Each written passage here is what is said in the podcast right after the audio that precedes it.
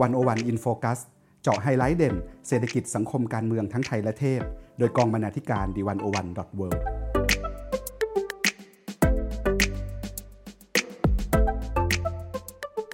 สวัสดีค่ะคุณผู้ฟัง ยินดีต้อนรับเข้าสู่รายการ 101 In Focus EP ที่ 63 เลือกตั้งท้องถิ่น Insight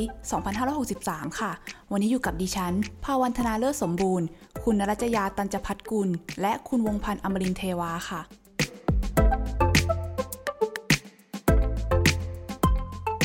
ฟังคะ วันที่ 20 ธันวาคม 2563 นี้ คนไทยที่มีสิทธิ์เลือกตั้งกำลังจะได้ตบเท้าเข้าสู่คูหาเพื่อเลือกตั้งอบจ ซึ่งถือเป็นการเลือกตั้งท้องถิ่นครั้งแรกในรอบ 6 ปีตั้งแต่มีรัฐประหารในเดือนพฤษภาคม 2557 เลยนะคะ ในการเลือกตั้งครั้งนี้เนี่ย ถือเป็นหมุดหมายสำคัญที่ประชาชนจะได้วาดภาพท้องถิ่นแบบที่ตัวเองอยากเห็น ผ่านระบบเลือกตั้ง แล้วก็นโยบายของผู้สมัคร เป็นช่วงเวลาที่ตอกย้ำด้วยค่ะว่าการเมืองเนี่ยเป็นอำนาจที่ถูกกระจายสู่ทุกคน ไม่ใช่แค่ในสภา แล้วก็ไม่ใช่แค่ในกรุงเทพมหานครเท่านั้นค่ะ แต่ว่าทำไมในช่วงที่ผ่านมาเราถึงไม่มีการเลือกตั้งอบจเลย เดี๋ยวคุณรัชยาจะช่วยเล่าให้เราฟังกันค่ะ ค่ะ คุณภาวันอันดับแรกนะคะ เราต้องย้อนกลับไปเมื่อในปี 2557 ในปีที่คอสชเนี่ย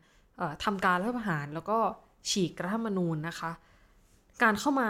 ของคอสชเนี่ยทำให้ประเด็นการยกเลิกองค์การบริหารส่วนจังหวัด หรือว่าอบจเนี่ยถูกหยิบยกขึ้นมาพูดกันต่างๆ นานามากมาย ว่าจะมีการยุบอบจเพราะว่าไม่ว่าจะเป็นสิ้นเปลืองงบประมาณ หรือว่าพื้นที่การดูแลของอบจเนี่ยซ้ำซ้อนกับองค์กรการปกครองส่วนท้องถิ่น ที่อื่นๆ ที่มีอยู่แล้วทั้งเทศบาล หรือว่าองค์กรบริหารส่วนตำบล เพราะฉะนั้นเนี่ยก็มี ช่วงนั้นที่เป็นที่พูดคุยกันอย่างมากเลยก็คือว่าจะมีการยุบอบจหรือไม่ แล้วก็ถ้ายังจำกันได้เนี่ยช่วงแรก ๆ ที่คอสช เข้ามาอีกหนึ่งสิ่งที่คอสชทำกับการปกครองส่วนท้องถิ่นเนี่ยก็คือพยายามจะรื้อฟื้นระบอบอมตะยาธิปไตย ย้อนยุคการเมืองการปกครองส่วนท้องถิ่นเนี่ยกลับไปเหมือนกับที่เคยเป็นในยุคสมัยจอมพลสฤษดิ์ธนรัตน์แล้วก็จอมพลถนอมกิติกาจรนะคะ ก็คือปฏิเสธการเลือกตั้ง แล้วก็นำระบบแต่งตั้งข้าราชการ เข้ามาใช้แทน อย่างไรก็ตามเนี่ยกระแสต่างๆ ก็นำไปสู่การประท้วงแล้วก็การคัดค้านมากมายจนต่อมาพลเอกประยุทธ์จันโอชาต้องออกมาปฏิเสธในรายการคืนคความสุขให้คนในชาติว่า อย่าหลงเชื่อข่าวลือว่าจะมีการยุบอบจแล้วก็ท้ายที่สุดเนี่ยก็มีการออกคำสั่งโดยอาศัยอำนาจพิเศษตามมาตรา 44 เป็นครั้งแรกนะคะ ให้นักการเมืองท้องถิ่นที่พ้นจากตำแหน่งไปแล้วเนี่ย เออคืนสู่ตำแหน่งเดิมทั้งหมด ซึ่งก็แปลว่าเออนายกอบจคนเดิมที่ได้รับการเลือกตั้งไปเมื่อปี 2555 นะคะ ก็จะต้องดำรงตำแหน่งนายกอบจต่อไป จนกว่าจะมีประกาศการเลือกตั้ง ซึ่งในวันนี้ก็ทราบกันดีแล้วว่าการเลือกตั้งกำลังจะเกิดขึ้นในวันที่ 20 ธันวาค่ะ ค่ะก็ว่ากันว่า คนเปลี่ยนเวลาก็เปลี่ยนสังคมเองก็เปลี่ยนเหมือนกันค่ะ ในช่วงระยะเวลา 6 ปีที่ผ่านมามันก็ทำให้การเมืองแต่ละท้องที่เนี่ยมีสีสันมากขึ้นในการเลือกตั้งท้องถิ่นรอบนี้ เดี๋ยวเราจะมาดูกันแต่ละภาคเลยค่ะว่า ในแต่ละที่เนี่ยมันมีความน่าสนใจอย่างไร ขอเริ่มต้นจากภาคเหนือก่อนละกันค่ะ ซึ่งนี่เป็นความเห็นจากอาจารย์พิญญพันธ์พจนะลาวันจากสาขาวิชาสังคมศึกษา คณะมนุษยศาสตร์และสังคมศาสตร์ มหาวิทยาลัยราชภัฏลำปางค่ะ ซึ่งก็มองว่า ภาคเหนือเนี่ยมีบริบทที่ค่อนข้างจะเฉพาะตัว เพราะว่ามีอัตลักษณ์เชิงวัฒนธรรมความเป็นคนเมือง และก็มีสิ่งที่น่าสนใจก็คือในมิติเศรษฐกิจและการเมืองเนี่ยก็มีความแตกต่างระหว่างก่อนรัฐประหาร แล้วก็หลังรัฐประหารมากเลยทีเดียว โดยก่อนรัฐประหารรัฐบาลคุณยิ่งรักเนี่ยคนในภาคเหนือเนี่ยอาจารย์เขาเล่าว่านักธุรกิจและชนชั้นกลางค่อนข้างจะมีความหวังกับการสร้างรถไฟความเร็วสูงกันมาก มีความหวังขนาดที่ว่าเมืองขนาดกลางอย่างลำปาง ไปจนถึงเมืองขนาดใหญ่เนี่ยมีคอนโดผุดขึ้นมากมาย เพราะว่ารู้สึกว่าเดี๋ยวจะมีความเจริญมาถึงบ้านและมีอนาคตรออยู่ข้างหน้า แต่พอรัฐประหารผ่านไปเราก็ยังไม่เห็นรถไฟความเร็วสูง จนกระทั่งถึงทุกวันนี้ คนเหนือเนี่ยก็เลยรู้สึกว่ามีความหวังลดน้อยถอยลง แล้วก็แต่เดิมเนี่ยภาคเหนือเองเราก็อาจจะเป็นที่รู้กันอยู่ว่า มีเชียงใหม่เป็นศูนย์กลางความเจริญหลักทำให้ทุกอย่างพอเข้าสู่สถานะปกติเนี่ย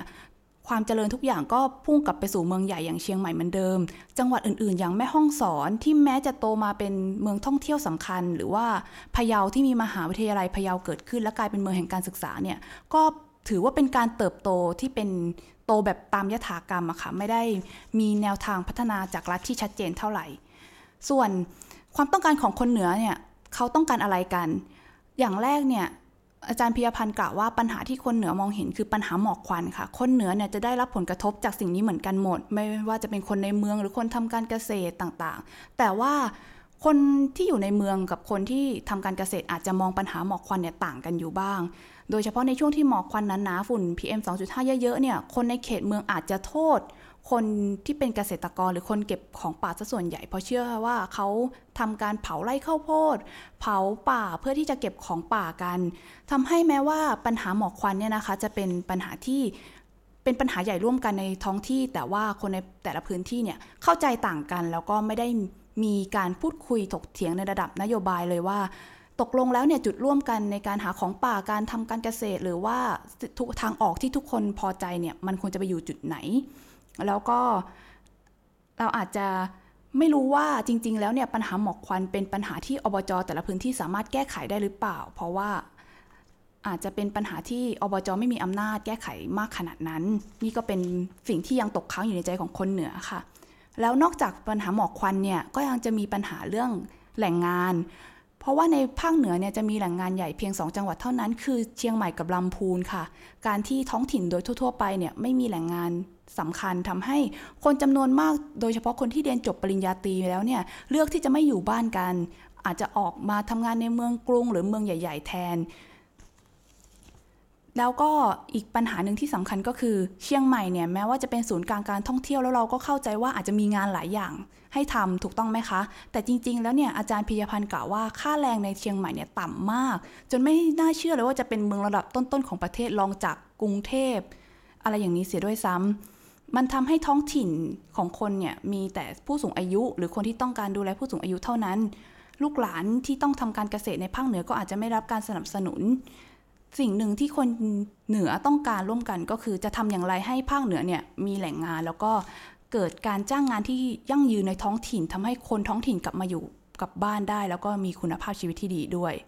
อย่างไรก็ตามอาจารย์พิยพันธ์มองว่าปัญหาเหล่านี้เนี่ยเป็นปัญหาสำคัญ แต่ว่าไม่ถูกหยิบยกขึ้นมาพูดมากนักในท้องถิ่น เพราะว่าในท้องถิ่นแต่ละที่เนี่ยอาจจะไม่มีการไหลเวียนของข่าวสาร หรือพูดง่ายๆ คือไม่มีสื่อท้องถิ่นคอยรายงาน เรื่องเหล่านี้ให้กับคนทั่วๆไปได้ฟังกันทำให้คนชนชั้นกลางในท้องถิ่นอาจจะไม่ตระหนักถึงปัญหาเหล่านี้ แล้วก็มองแต่ปัญหาอื่น ๆ ในระดับชาติมากกว่าค่ะ พอเราได้ยินปัญหาและความต้องการของคนในท้องถิ่นนี้อีกอีกสิ่งที่น่าสนใจก็คือ แล้วกลยุทธ์และนโยบายของผู้สมัครเนี่ย ตอบโจทย์ความต้องการของคนในท้องที่แล้วหรือยัง ซึ่งถ้าเรามองกลยุทธ์การหาเสียงส่วนใหญ่ในภาคเหนือเนี่ยนะคะ อาจารย์พิยพันธ์บอกว่า ป้ายหาเสียงส่วนใหญ่เนี่ยไม่ค่อยบอกหรอกค่ะว่า นโยบายของคนเนี่ยคืออะไร แต่มักจะบอกว่า ผู้สมัครเนี่ยเป็นคนของใคร เป็นคนจากท้องถิ่นไหนมากกว่า ก็อาจจะสื่อสารได้ว่า เรายังใช้ความสัมพันธ์หรือหรือการรู้จักตัวตนของคนมากกว่าที่จะตัดสินเลือกจากนโยบายอะไรทำนองนี้ แต่ถ้าเกิดเรามาดูในเชิงนโยบายเนี่ยก็อาจจะแบ่งกลุ่มนโยบายของผู้สมัครได้เป็น 3 กลุ่มหลักๆ ค่ะ กลุ่มแรกก็คือเป็นนโยบายแพลตฟอร์มส่วนกลาง อย่างเช่นของพรรคใหญ่อย่างเช่นพรรคเพื่อไทย ก็จะเป็นการเล่านโยบายที่อาจจะมีลักษณะคล้ายๆ กันในหลาย ๆ จังหวัด อย่างเช่น เรื่องการจ้างงาน การแก้ปัญหาน้ำแล้ง smart farming การท่องเที่ยวชุมชน หรือการศึกษาแบบฟินแลนด์ ซึ่งก็เป็นการคิดจากส่วนกลาง ให้ทีมงานของผู้สมัครให้กับท้องถิ่นมากกว่า ส่วนอีกกลุ่มหนึ่งก็เป็นกลุ่มที่เรียกว่ามาจากนโยบายของประสบการณ์นักการเมืองท้องถิ่น เป็นนักการเมืองท้องถิ่นที่ลงพื้นที่หาเสียง แล้วก็เห็นโอกาสว่าจะทำเรื่องอะไร เป็นนโยบายที่เชิง on demand จากพื้นที่ ส่วนอีกกลุ่มหนึ่งเป็นนโยบายที่อาจจะเรียกว่าอินดี้นิดนึงเพราะว่าเป็นนโยบายของผู้สมัครที่มีความคิดแหวกแนว แล้วก็มีรสนิยมเป็นของตัวเอง เช่น บางท่านก็อาจจะมีความคุ้นเคยกับ พุทธศาสนาแล้วก็ต้องการให้สร้างสวัสดิการให้พระสงฆ์อย่างเช่น อย่างนี้เป็นต้น ซึ่งปัญหาใหญ่ที่เกี่ยวกับการวางแผนนโยบายในการเลือกตั้งครั้งนี้ก็คือการรับสมัครการเลือกตั้งท้องถิ่นที่มันกระชั้นชิดมากทำให้ผู้สมัครหลาย ๆ คน หรือว่ากระทั่งพรรคการเมืองเองอาจจะไม่มีโอกาสได้ซาวเสียงของคนในพื้นที่จริง ๆ ว่าเขาต้องการอะไร หรือว่านักวิชาการในท้องที่ก็อาจจะยังไม่มีโอกาสได้ทำวิจัยหรือว่าทำโพลสำรวจเลย ทำให้นโยบายที่ออกมาเนี่ยอาจจะดูเหมือนกับว่าไม่ได้ฟังเสียงของคนในท้องที่จริง ๆ ค่ะ ถัดจากภาคเหนือไปเนี่ยเราลองไปดูอีกภาคหนึ่งที่มีความซับซ้อนแล้วก็น่าสนใจไม่แพ้กันเลยก็คือภาคตะวันออกค่ะ คุณวงพันธ์ไม่ทราบว่าในภาคตะวันออกเนี่ยมีโจทย์อะไรที่สำคัญบ้างคะสำหรับการเลือกตั้งท้องถิ่นในครั้งนี้ ครับสำหรับภาคตะวันออกนะครับ อาจารย์โอลานถิ่นบางเตียว อาจารย์ประจำคณะรัฐศาสตร์และนิติศาสตร์ มหาวิทยาลัยบุรพา ก็ได้ให้ความเห็นที่น่าสนใจไว้ทีเดียวนะครับ โดยบอกว่าภาคตะวันออกถึงแม้จะเป็นภาคที่มีพื้นที่เล็กๆนะครับ มีพื้นที่กินเพียง 7 จังหวัดเท่านั้น แต่ว่ากลับเป็นภาคที่มีความซับซ้อน และมีความหลากหลาย ไม่แพ้ภาคอื่นๆเลยทีเดียวนะครับ เพราะว่าถ้าลองดูดีๆ จะมีทั้งส่วนพื้นที่ที่เป็นภาคเกษตรกรรม และภาคประมง ซึ่งเป็นภาคเศรษฐกิจดั้งเดิม แล้วก็จะมีพื้นที่ที่กำลังเปลี่ยนผ่านไปสู่การเป็นอุตสาหกรรม นะครับแล้วก็อย่าลืมว่าในภาคตะวันออกเนี่ยยังเป็นพื้นที่ท่องเที่ยวสำคัญของประเทศไทยด้วยนะครับแล้วก็ความซับซ้อนอีกชั้นหนึ่งของภาคนี้ก็คือว่าเป็นภาคที่มีความยึดโยงกับระบบโลกกับระบบโลกาภิวัตน์สูงนะครับเพราะว่าอย่างหนึ่งเลยคือเป็นที่ตั้งของโครงการ EEC และก็ยังเป็นภาคที่มีหลายพื้นที่ท่องเที่ยวที่มีชื่อเสียงระดับโลกด้วย นะครับทำให้ภาคตะวันออกเนี่ยเป็นภาคเล็กที่มีความซับซ้อนมากเลยทีเดียว ซึ่งนี่ก็ทำให้นักการเมืองท้องถิ่นที่กำลังจะลงหาเสียงเลือกตั้งในวันที่ 20 ธันวาคมนี้ จะต้องคิดหนักเลยเพราะว่าจะทำยังไงที่จะทำให้การหาเสียงตอบโจทย์ความต้องการของคนที่หลากหลายให้ได้นะครับ คราวนี้เราลองไปดูเรื่องของอกลุ่มคนที่อยู่ในพื้นที่กันบ้างนะครับด้วยโครงสร้างเศรษฐกิจแบบนี้ทำให้ภาคตะวันออกมี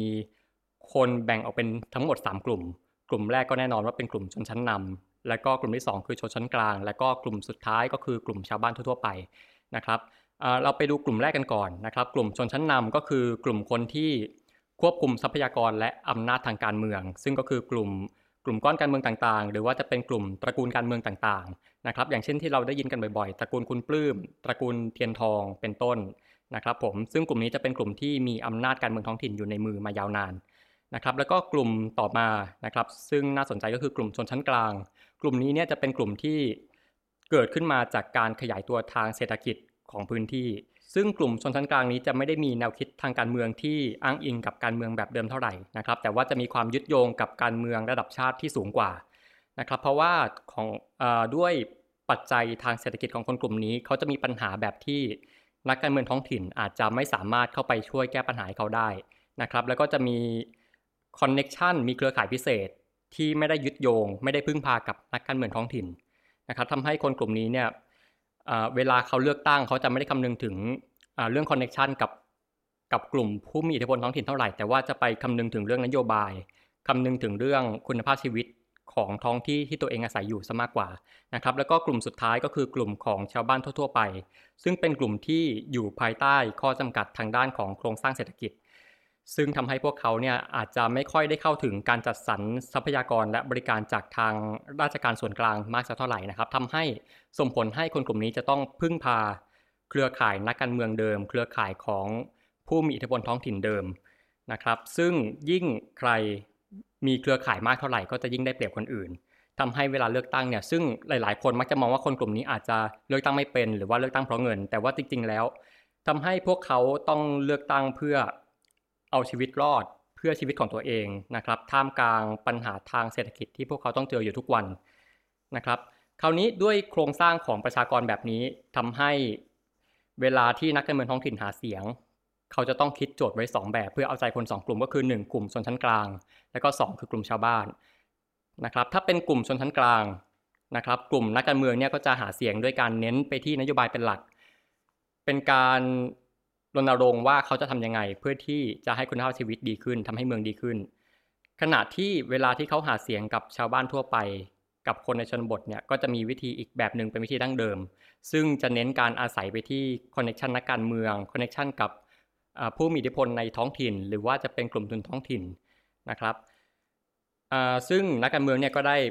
ปรับเปลี่ยนเรียนรู้มาก็เลยทำให้เกิดนโยบายขึ้นมา 2 แบบ เหมือนเป็นเปิดร้านอาหาร แต่ว่าทำเมนูเป็น 2 เมนูเสิร์ฟคนคนละกลุ่มกัน คราวนี้ด้วยรูปแบบนี้ทำให้เราต้องรอดูว่าในการเลือกตั้งที่จะถึงนี้เนี่ยผลมันจะเทไปทางไหน จะเทไปทางกลุ่มชนชั้นกลางที่เน้นนโยบายมากกว่า หรือจะเทไปทางกลุ่มคนชนบท กลุ่มชาวบ้าน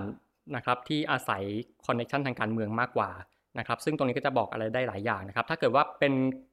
มีผลการเลือกตั้งที่เน้นไปทางกลุ่มชนชั้นกลาง ก็อาจจะบอกได้ว่าการเมืองเนี่ย เริ่มที่จะเปลี่ยนไปสู่การเมืองใหม่แล้ว คนเริ่มที่จะมองหาอะไรใหม่ ๆ แล้ว แต่ถ้าผลออกมายังเป็นกลุ่มเดิม กลุ่มผู้มีอิทธิพลเดิมที่ชนะการเลือกตั้ง ก็อาจจะบอกได้ว่าการเปลี่ยนผ่านยังไม่ได้เกิดขึ้นนะครับ อีกกลุ่มหนึ่งที่น่าจับตามองมากๆ ก็คือกลุ่มของคนรุ่นใหม่นะครับ เพราะว่าการเลือกตั้งท้องถิ่นเนี่ยหายไปนานมากถึง 6-7 ปีทำให้เกิดคนรุ่นใหม่ ขึ้นมาเป็น first time voter เยอะมากขึ้นนะครับ ซึ่งเป็นกลุ่มที่กำลังมีอิทธิพล มีสัดส่วนเยอะแล้วก็มีผลต่อการกำหนดผู้ชนะด้วยนะครับทำให้เราสังเกตได้อย่างหนึ่งว่าผู้สมัครทุกคนจะต้องใช้โซเชียลมีเดียเพื่อที่จะเข้าถึงคนกลุ่มนี้ได้มากขึ้น คราวนี้เราลองมาดูที่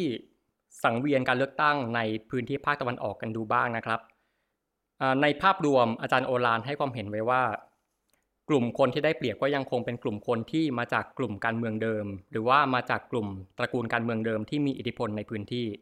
นะครับ ถึงแม้ว่าจะมีกลุ่มคู่ต่อสู้ที่มาจากการเมืองใหม่ที่มาแรงก็จริง อย่างเช่นกลุ่มคณะก้าวหน้าที่มาลงชิงพื้นที่ด้วยนะครับ แต่ว่า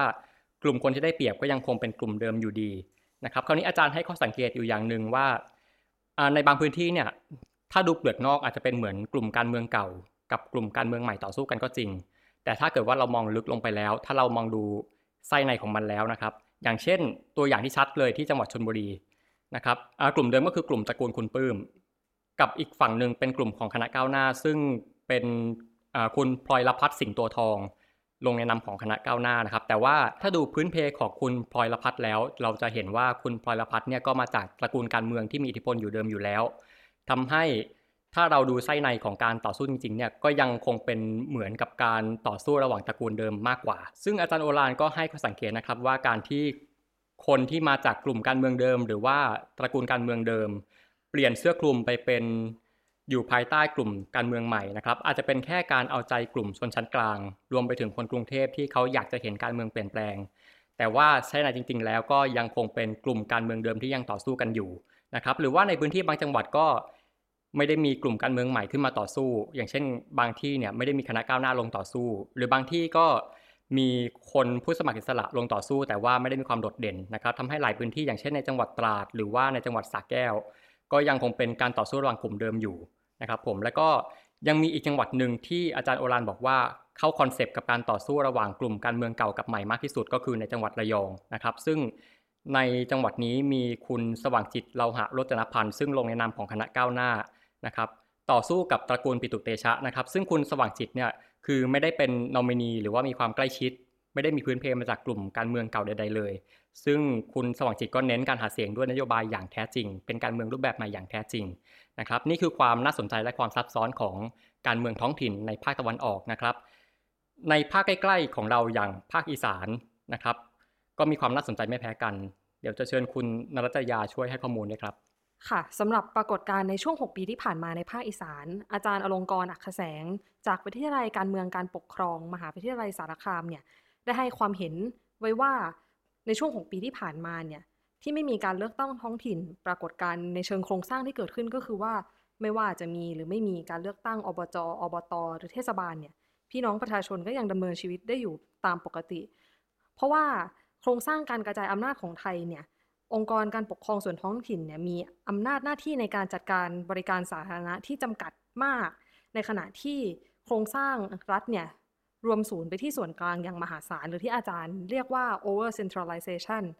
เพราะฉะนั้นเนี่ยส่วนกลางและส่วนพื้นภาคจึงมีอำนาจในการจัดทำบริการสาธารณะในเกือบทุกมิติ ตั้งแต่ประชาชนเกิดจนตาย สัมพันธ์ตั้งแต่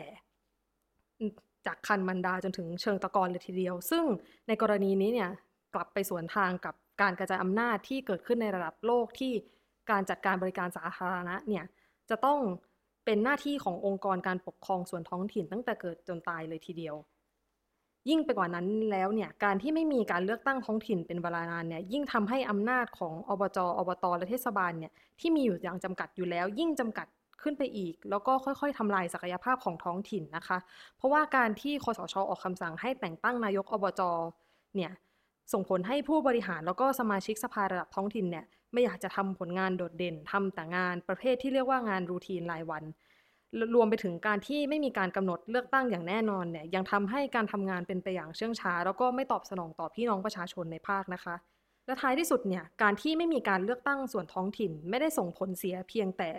ตัวองค์กรการปกครองส่วนท้องถิ่นเท่านั้น แต่ยังส่งผลกระทบต่อภาคประชาชนอีกด้วย เพราะว่าภาคประชาชนเนี่ยจากที่ถูกปิดกั้นมากอยู่แล้วเนี่ยยิ่งทำให้ พวกเขาเนี่ยไม่มีส่วนร่วมผ่านเส้นทางการเลือกตั้งอีก เพราะฉะนั้นเนี่ยการ 6 ปีที่ผ่านมาในนี้เนี่ยอาจารย์อลงกรก็เลยเห็นว่า มันทำให้ทั้งตัวองค์กรแล้วก็ทั้งภาคประชาชนเนี่ยอ่อนแอหนักขึ้นมากค่ะ ส่วนสำหรับปัญหาที่เกิดขึ้นในท้องถิ่นภาคอีสาน และปัญหาที่พี่น้องประชาชนชาวอีสานประสบนั้นเนี่ยอาจารย์อลงกรก็ชี้ว่าในภาคอีสานเนี่ยมีปัญหาในพื้นที่หลากหลายมาก แต่ปัญหาที่จะเจอมากเป็นพิเศษเนี่ยก็คือปัญหาจากความขัดแย้งในการจัดการทรัพยากร อย่างปัญหาที่ดิน ปัญหาป่าไม้ ปัญหาเหมืองแร่โปแทส ปัญหาเหมืองแร่ทองคำการขุดเจาะปิโตรเลียม หรือว่าการจัดการน้ำนะคะ แต่ปัญหาที่อาจารย์ลงกรหยิบมาให้เราเห็นได้ชัดเนี่ยและพบได้ทุกของหัวระแหงของภาคอีสาน ก็คืออำนาจในการจัดการปัญหาทรัพยากรเนี่ยไม่ได้อยู่ในมือท้องถิ่น โดยเฉพาะปัญหากรณีที่ดินและป่าไม้เนี่ยแต่ว่า อำนาจในการแก้ไขปัญหาต่างๆ ที่ใกล้ตัวพี่น้องประชาชนเนี่ยกลับรวมศูนย์อย่างแตกกระจายอยู่ที่ราชการส่วนกลางหลาย ๆ ที่หลาย ๆ กระทรวงหลาย ๆ กรมนะคะ เพราะฉะนั้นเวลาพี่น้องชาวอีสานมีปัญหาเกี่ยวกับที่ดินหรือป่าไม้เนี่ยแทนที่พี่น้องจะวิ่งไปหาที่อบจได้ กลับจะต้องเข้ากรุงเทพ และไม่เพียงแค่เข้ากรุงเทพอย่างเดียวนะคะ ยังจะต้องวิ่งไปหาที่หน่วยงานกรมกระทรวงหลาย ๆ ที่ที่ดูแลที่ดินอยู่เพียงเดียว เพราะฉะนั้นเนี่ย กลายเป็นว่า สิ่งที่ใกล้ตัวพี่น้องประชาชนเนี่ยกลับต้องได้รับการแก้ไขปัญหาอยู่ที่ส่วนกลาง นี่คือปัญหาเชิงโครงสร้างที่อาจารย์อลงกรชี้ให้เห็นนะคะ แล้วปัญหานี้เนี่ยเช่นกันก็เกิดอยู่กับปัญหาเหมืองแร่แล้วก็เหมืองทองคำต่างๆ เช่นกันค่ะ หรือบางคนเนี่ยอาจจะบอกว่าแล้วส่วนภูมิภาคไม่มีอำนาจในการจัดการประเด็นต่างๆ เหล่านี้เลยเพราะส่วนภูมิภาคก็ อาจจะนับได้ว่าอยู่ใกล้มือพี่น้องประชาชนเช่นกัน อาจารย์อลงกรนะคะ ได้บอกว่าถึงแม้ว่าผู้ว่าราชการจังหวัดเนี่ยจะมีอำนาจอยู่ในมือพอสมควร แล้วก็มีกฎหมายหลายมือหลายฉบับอยู่ในมือ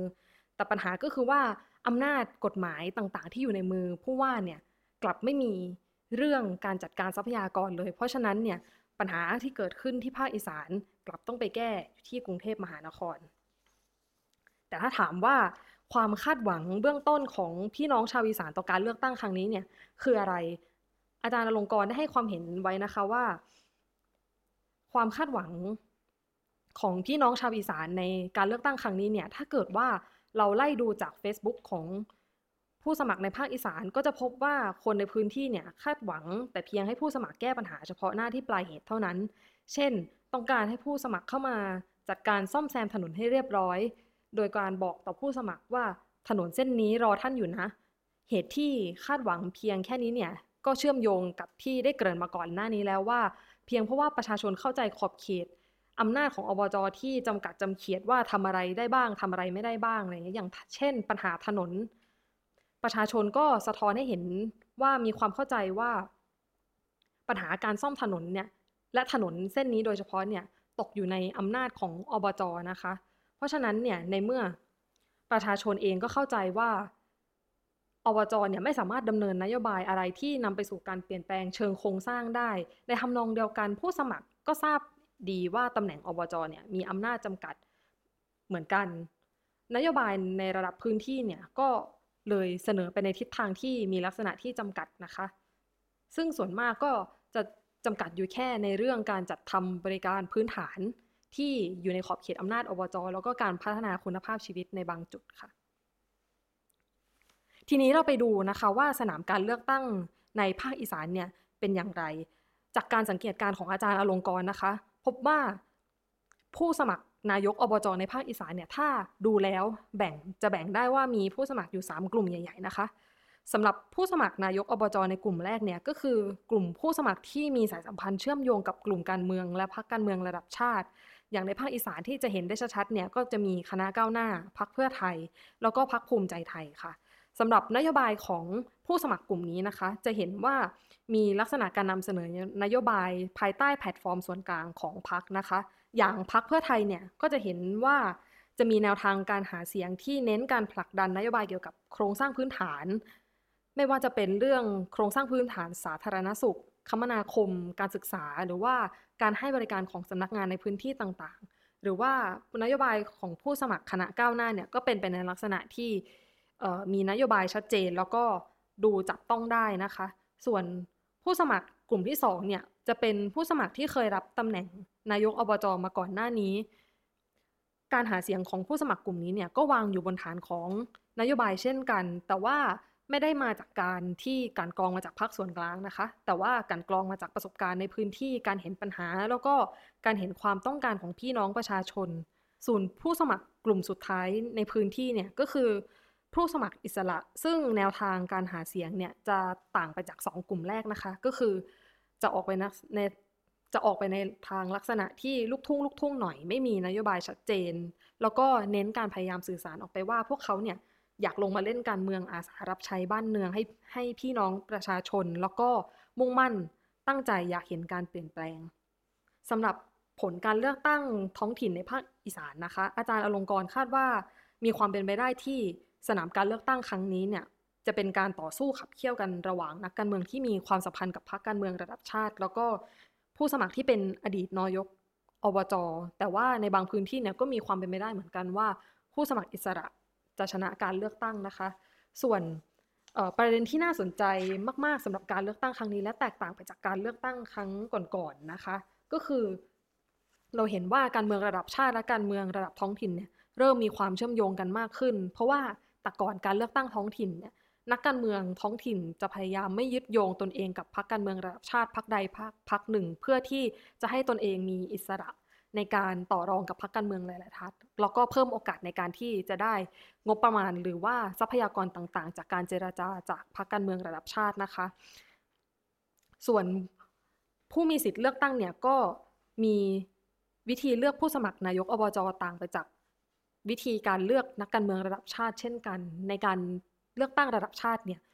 ผู้มีสิทธิ์เหล่านี้จะมองผ่านนโยบาย แต่ว่าในการเมืองระดับท้องถิ่นเนี่ย ประชาชนจะรู้ว่าการเมืองการปกครองส่วนท้องถิ่นเนี่ยมีข้อจำกัดเชิงโครงสร้างอยู่แล้วที่ทำให้นโยบายบางอย่างเนี่ยไปได้ไม่ถึง เพราะฉะนั้นเขาก็จะพิจารณาจากการที่ว่าผู้สมัครคนไหนเนี่ยทำให้พวกเขาสามารถเข้าถึงบริการได้มากที่สุดนะคะ ข้อสังเกตหนึ่งที่เห็นได้ชัดเจนเลยว่า การเมืองระดับชาติและการเมืองท้องถิ่นเนี่ยเชื่อมโยงกันมากขึ้นก็คือ ผู้สมัครเนี่ยพยายามจะหาเสียงแล้วก็แข่งขันนโยบาย โดยการที่เอาตัวเองไปเชื่อมโยงกับพรรคการเมืองอย่างชัดเจน นะคะ อย่างกรณีของจังหวัดมหาสารคามเนี่ยอาจารย์อลงกรได้บอกว่า ผู้สมัครนายกอบจที่เคยเป็นอดีตสสหรือสวหรืออดีตรมตในระดับชาติเนี่ยสวมเสื้อคลุมพักเพื่อไทยลงสนามการเมืองท้องถิ่นอย่างชัดเจน แล้วก็นำเสนอทีมบริหารนายกอบจนะคะ ว่าเป็นอดีตสสสังกัดพรรคเพื่อไทย ซึ่งก็หมายความว่าหากเลือกผู้สมัครนายกสังกัดพรรคคนนี้เนี่ยก็จะได้เพื่อไทยยกทีมทั้งทีม ค่ะ เราได้ดูการเมืองท้องถิ่นในภาคเหนือ ภาคตะวันออก ภาคอีสานไปแล้วเรียบร้อยนะคะ ต่อไปอีกหนึ่งภาคที่เป็นสนามที่น่าสนใจมาก ๆ อีกเช่นกัน ก็คือภาคใต้ค่ะ สถานการณ์การเลือกตั้งท้องถิ่น ภาคใต้เป็นยังไงบ้างคะ หลังจากที่ไม่มีการเลือกตั้งไปแล้ว 6 ปี ค่ะ ก่อนอื่นเลยก็อยากจะต้องขอย้อนไปจนถึงยุค ในที่คอสชเนี่ยยึดอำนาจก่อนเลยแล้วกันนะคะ ในสายตาของอาจารย์ศรีนาตีวรรณชัย คณะบดีคณะเศรษฐศาสตร์ มหาวิทยาลัยสงขลานครินเนี่ยมองว่าภาคใต้เนี่ยเป็นหนึ่งในภาคที่แสดงให้เห็นว่านโยบายเนี่ยมีการท็อปดาวหรือรวมศูนย์ เป็นการสั่งการจากส่วนกลางอย่างเห็นได้ชัดเลยค่ะ ไม่ว่าจะเป็นนโยบายเรื่องท่าเรือโรงไฟฟ้าถ่านหิน หรือเรื่องร้อนๆล่าสุด อย่างเช่น นิคมอุตสาหกรรมจนะเนี่ยก็เป็นนโยบายที่คนท้องถิ่นอาจจะไม่ได้เห็นด้วยเท่าไหร่ ก็มีการขับเคลื่อนการต่อสู้ภาคประชาสังคม ต่อหน่วยงานรัฐให้เห็นอยู่เนืองๆนะคะ ซึ่งสิ่งเหล่านี้เนี่ยอาจารย์บอกว่าเป็นการตอกย้ำไม่เห็นว่าการกระจายอำนาจของเราเนี่ยยังไปไม่ถึงไหนเลย แล้วความต้องการของคนใต้ที่แท้จริงนะคะคืออะไร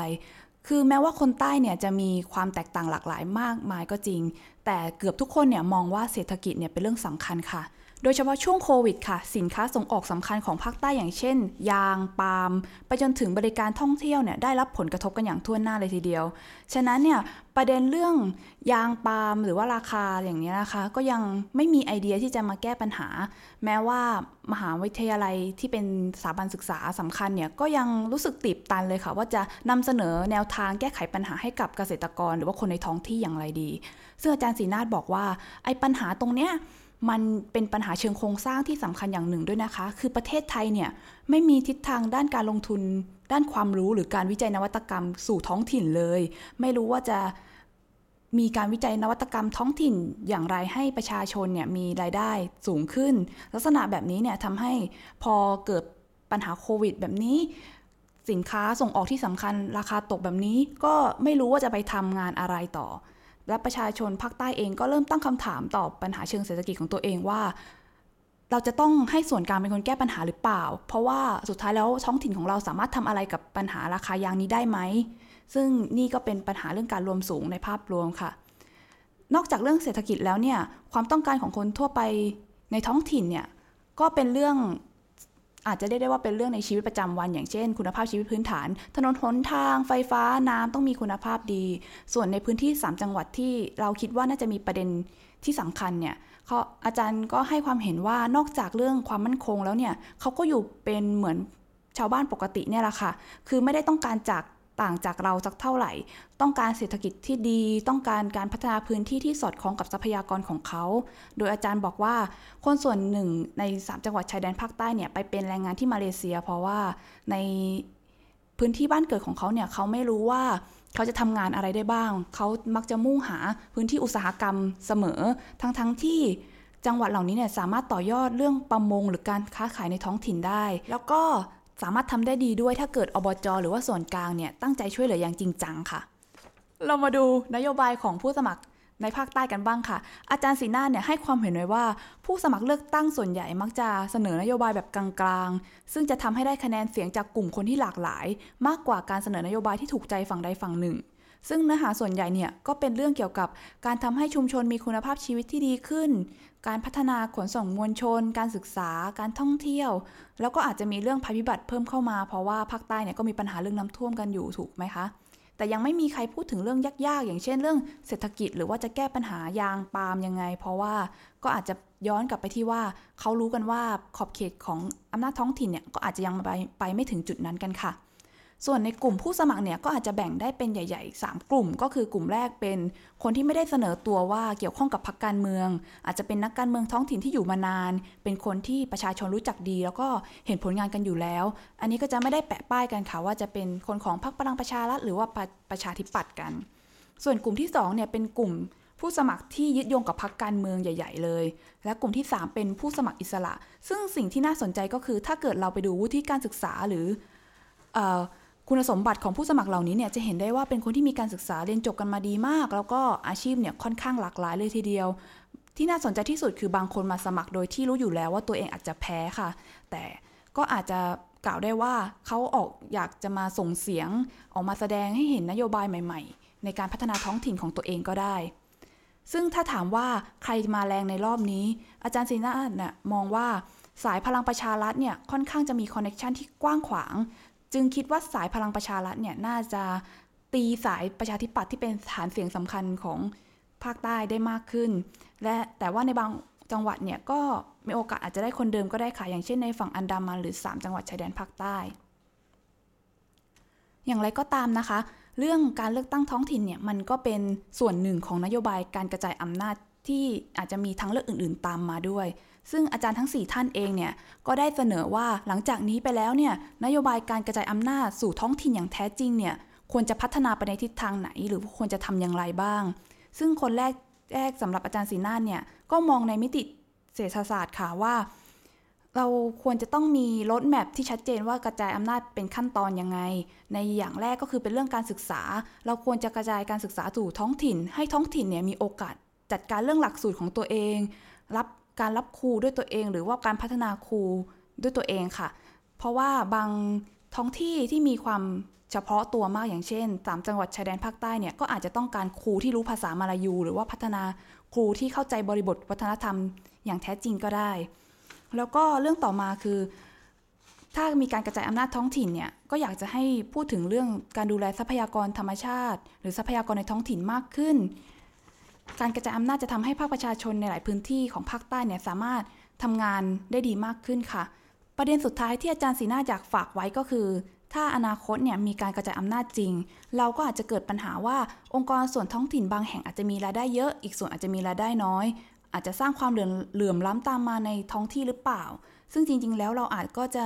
เราอาจจะออกแบบกลไกการเก็บภาษีในพื้นที่ที่รวย แล้วก็เอาไป พัฒนาแบ่งปันให้กับพื้นที่ที่มีรายได้น้อยกว่าก็ได้ เพราะว่าอาจารย์ซีน่าเนี่ยอยากจะย้ำว่าความเหลื่อมล้ำระหว่างองค์กรส่วนท้องถิ่นเนี่ยไม่ใช่เหตุผลที่จะมาบล็อกการกระจายอำนาจท้องถิ่นนะคะ และถ้าในส่วนของมุมมองของอาจารย์พิญญพันธ์จากภาคเหนือเนี่ย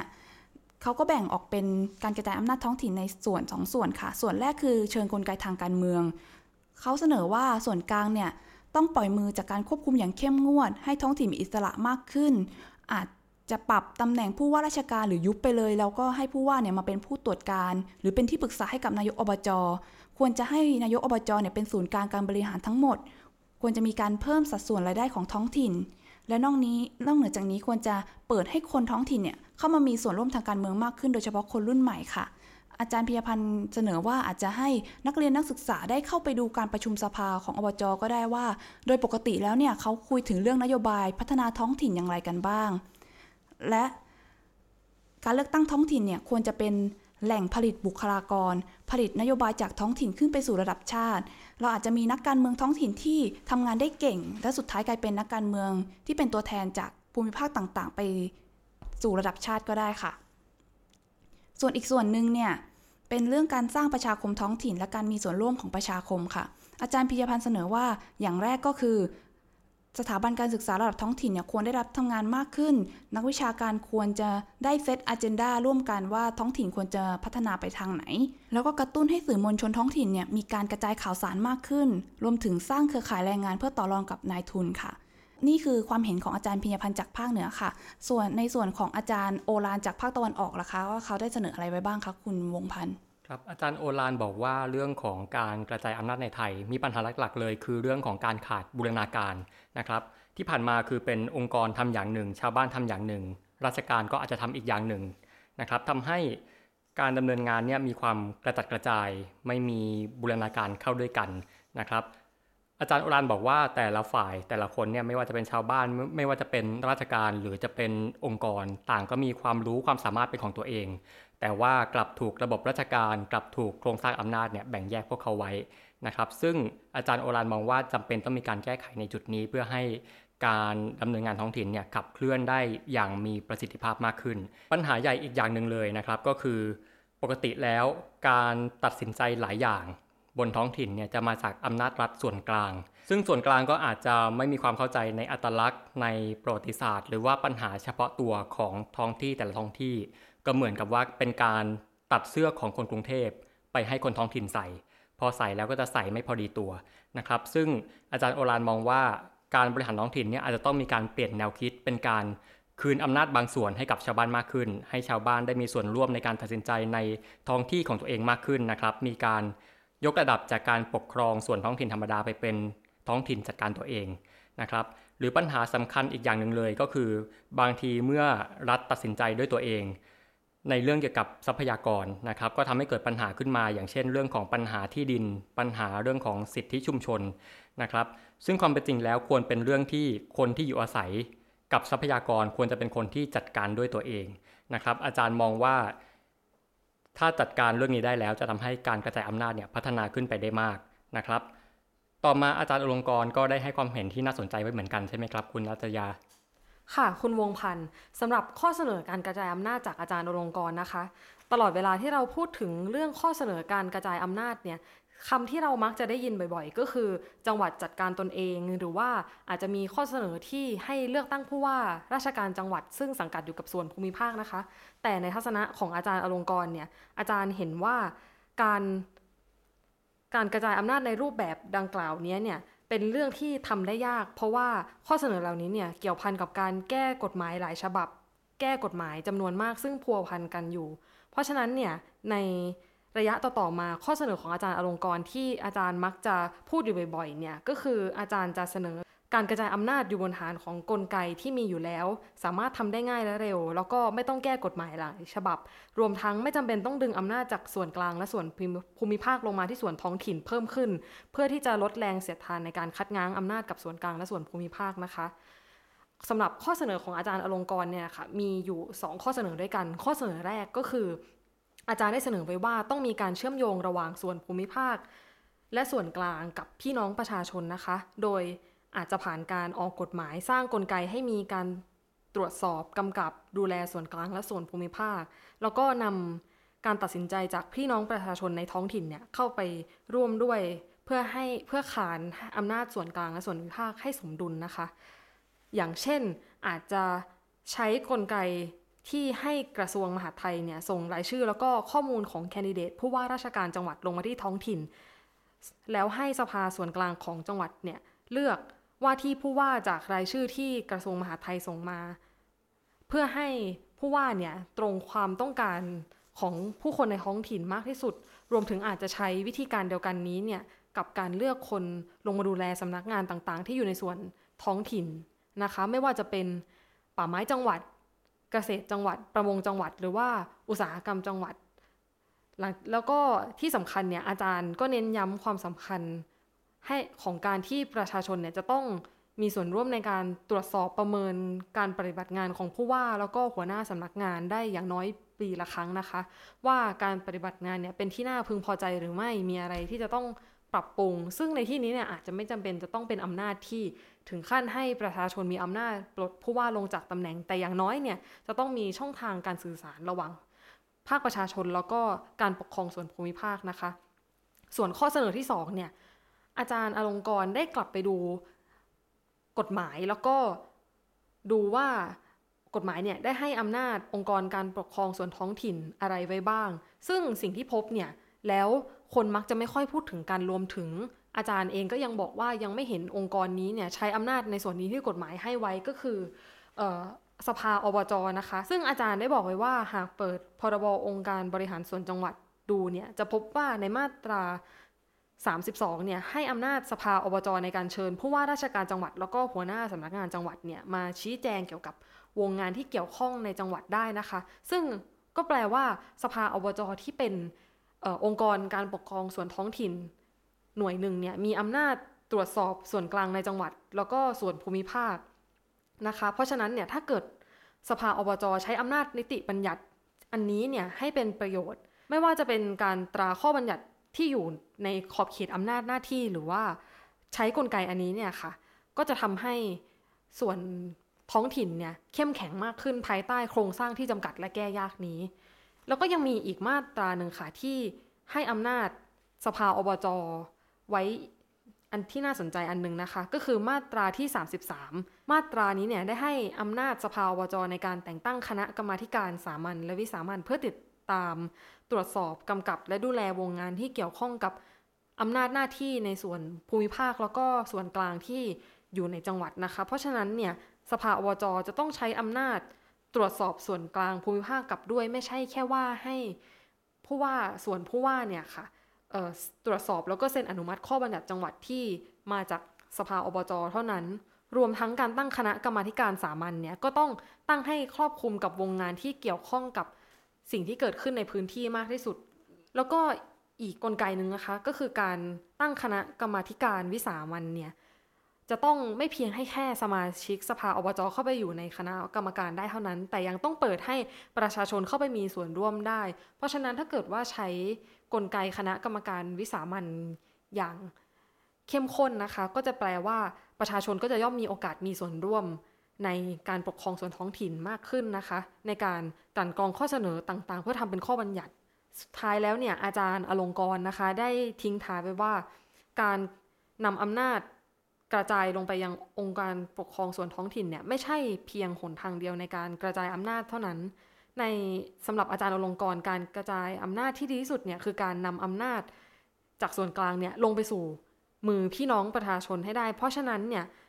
ไม่จะต้องไม่มีเพียงแค่การเลือกตั้งอย่างเดียวเท่านั้นการเลือกตั้งเนี่ยไม่เพียงพอ แต่ว่าต้องออกแบบกลไกอะไรบางอย่างเนี่ยที่นำอำนาจเนี้ยลงมาสู่ในมือประชาชนให้ได้เพื่อให้ประชาชนสามารถมีส่วนร่วมตรวจสอบได้ค่ะ ค่ะ และนี่คือภาพรวมทั้งหมดที่วันโอวันอินโฟกัสเก็บมาฝากคุณในวันนี้นะคะสำหรับคุณผู้ฟังที่สนใจติดตามบทความเกี่ยวกับการเลือกตั้งท้องถิ่น สามารถติดตามได้ที่เว็บไซต์ d101.world ค่ะ แล้วอย่าลืมวันที่ 20 ธันวาคม 2563 นี้ไปเลือกตั้งอบจกันนะคะสำหรับวันนี้ดิฉัน ภาวันธนาเลิศสมบูรณ์ คุณรัจยา และคุณวงพันธ์ ต้องขอตัวลาไปก่อน สวัสดีค่ะ